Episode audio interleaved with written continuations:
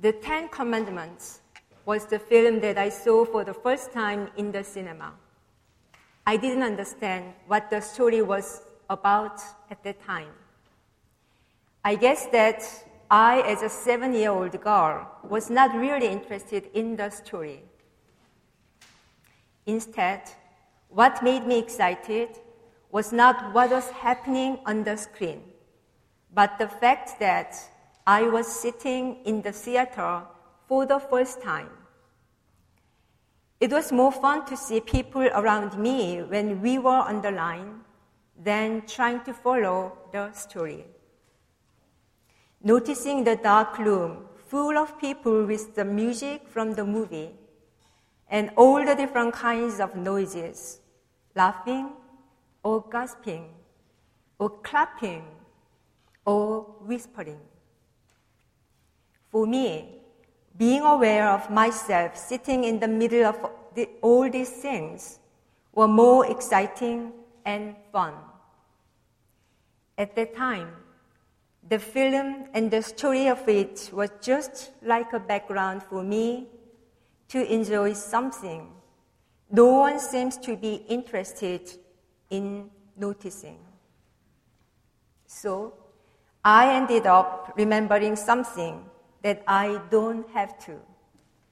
What the weather was like that day, and what we ate for the lunch, and what I was wearing, and what I saw on our way to the cinema, and so on. But not the film itself. And I felt bad.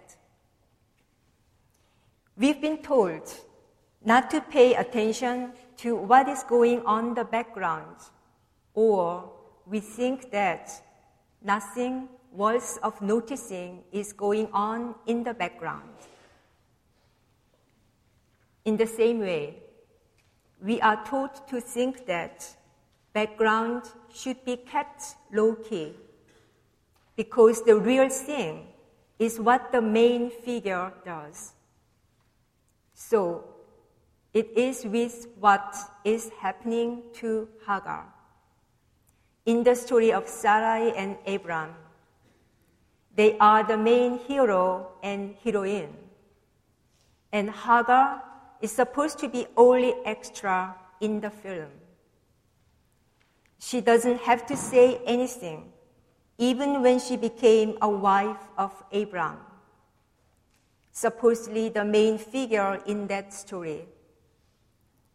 Nothing about Hagar is expected to draw any attention from us except whether she can carry out the major mission, which is bearing a child for Sarai and Abram. Silence is the only thing that was expected from her, even when the major mission seems to be underway. Sarai and Abram must have thought that things are going as they planned. Sarai must have shouted to herself, like, Yeah, Hagar is pregnant, so the boy will become my boy, and I can restore my status as a proper wife of Abraham. But something unexpected happened to the background. Hagar broke the silence silently by noticing her humanity. Here we can imagine that Hagar must have felt some kind of power of life within her body. The power of life at that point of Hagar's life must be the only source of freedom that might have inspired her to break the silence. Hagar, who is supposedly the extra in the film about Sarai and Abram, did something that is not supposed to be acted by the extra figure Hagar. as Sarai's dream seems to be coming more true, she is feeling more threatened to get her position stolen by Hagar, the extra. This is a glitch on the part of Sarai, who is supposedly the only heroine from the view of the patriarchal director. Sarai was too much taken by her own desire for success to realize who she is. Only the one who is responsible for one's own dignity as a person and as God's creature can be faithful to who the one is in front of God.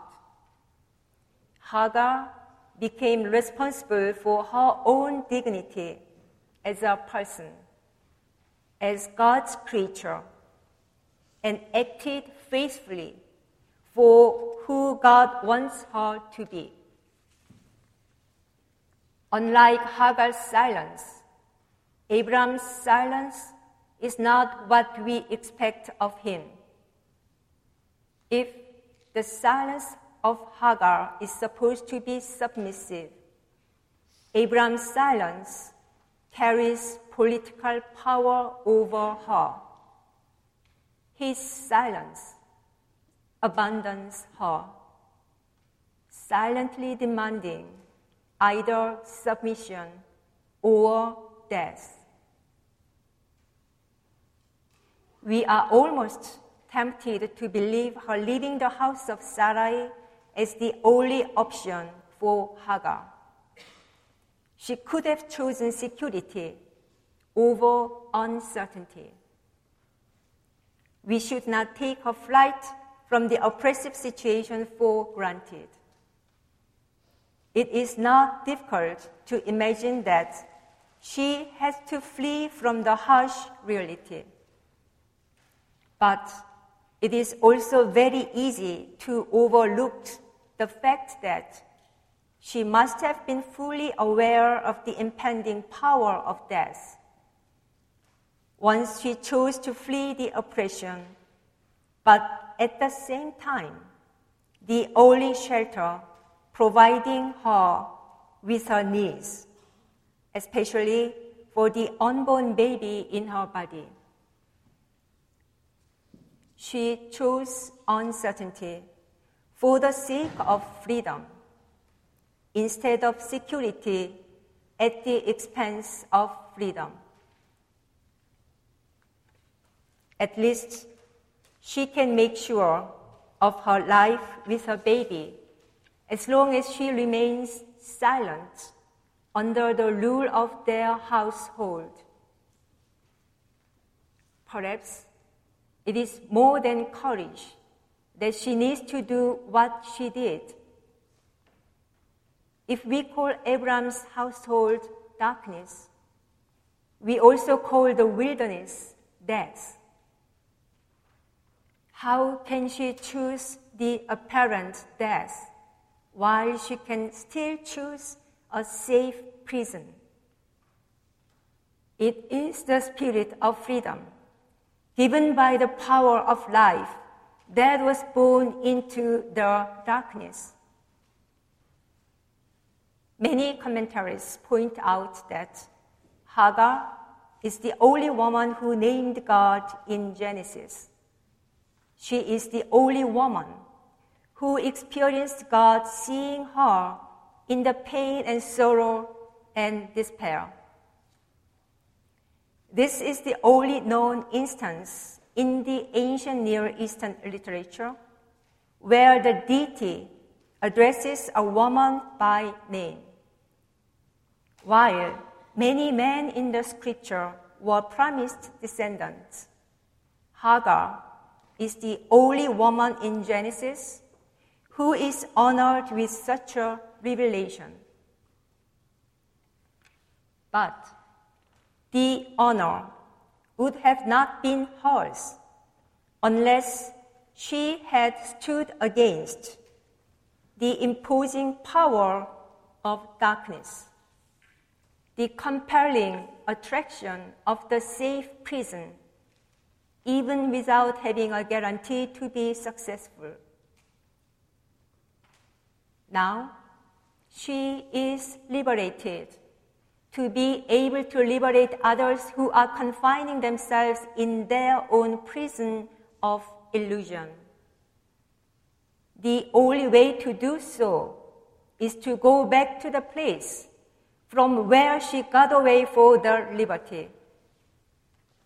It is now Hagar's responsibility as the liberated to free the chosen people of God from their old concept of God.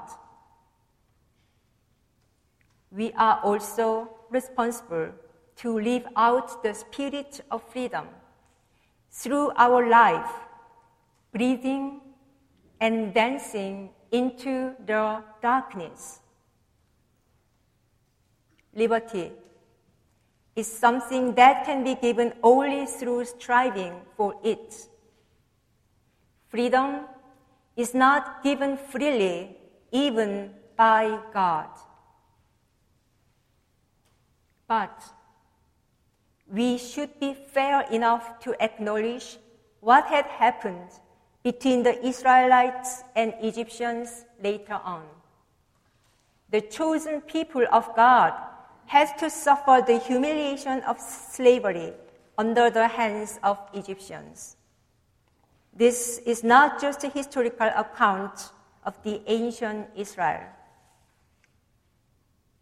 We are living in the reality in which there is no clear line between who is the oppressor and who the oppressed.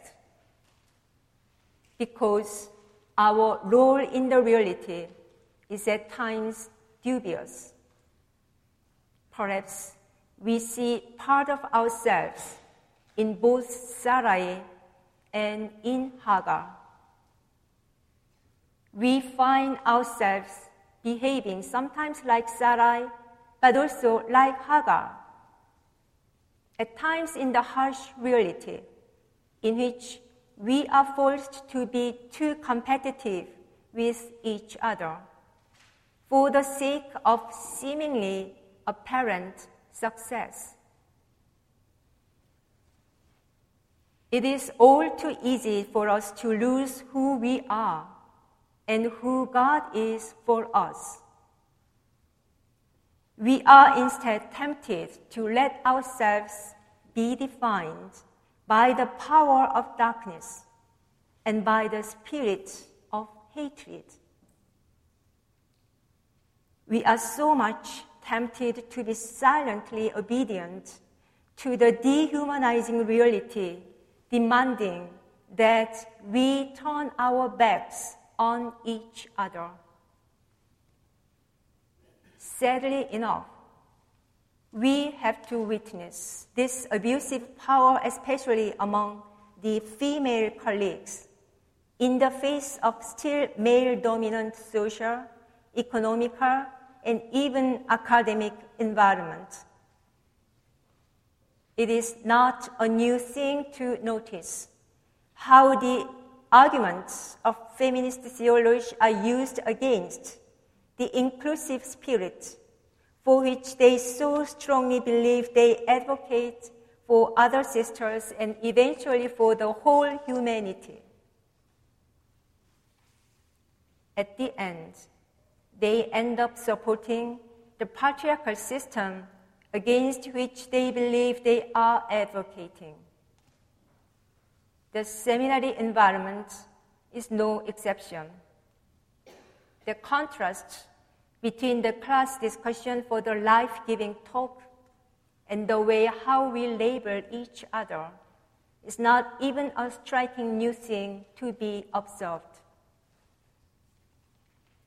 It is even sadder to recognize that this kind of thing has been taken as a matter of course. We may not even notice how much we are being broken to each other, only for the sake of our own success in the name of God.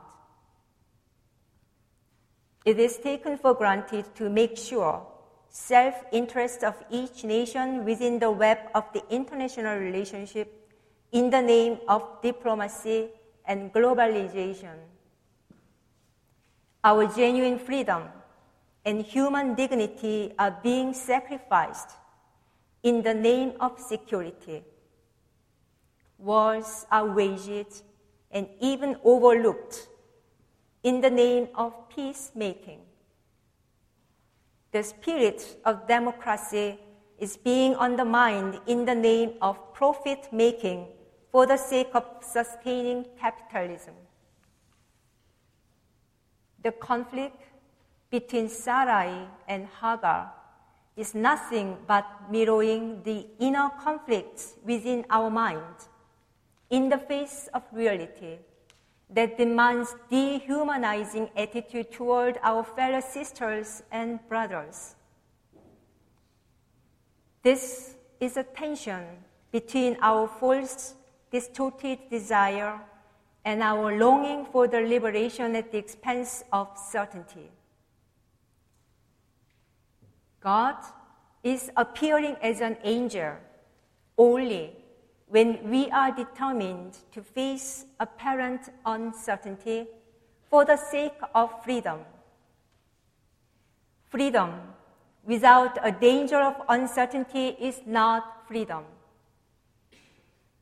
We need the spirit of Hagar to see beyond the given frame of reality. We need a spirit of freedom to be able to refuse to subscribe to the human made boundaries and frames as the only true and universal. This is the time for us to get out of the prison.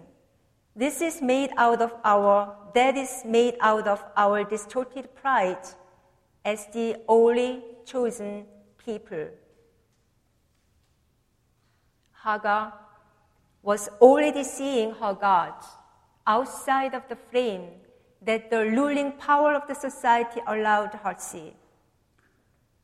Hagar is a symbol of hope for all of us to find God who is not yet fully revealed, but is constantly revealing God's self in a new appearance, even a situation in which we can never expect it to see God at all.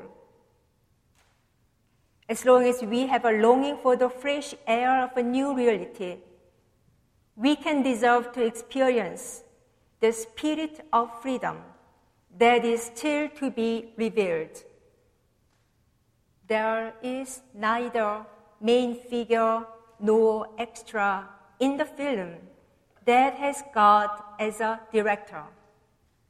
There is neither background nor foreground. God is seeing everyone, and everyone is seeing God.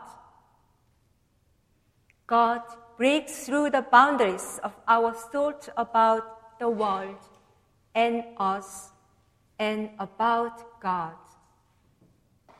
There is no boundary between the chosen and the not chosen in God's love. God loves everyone.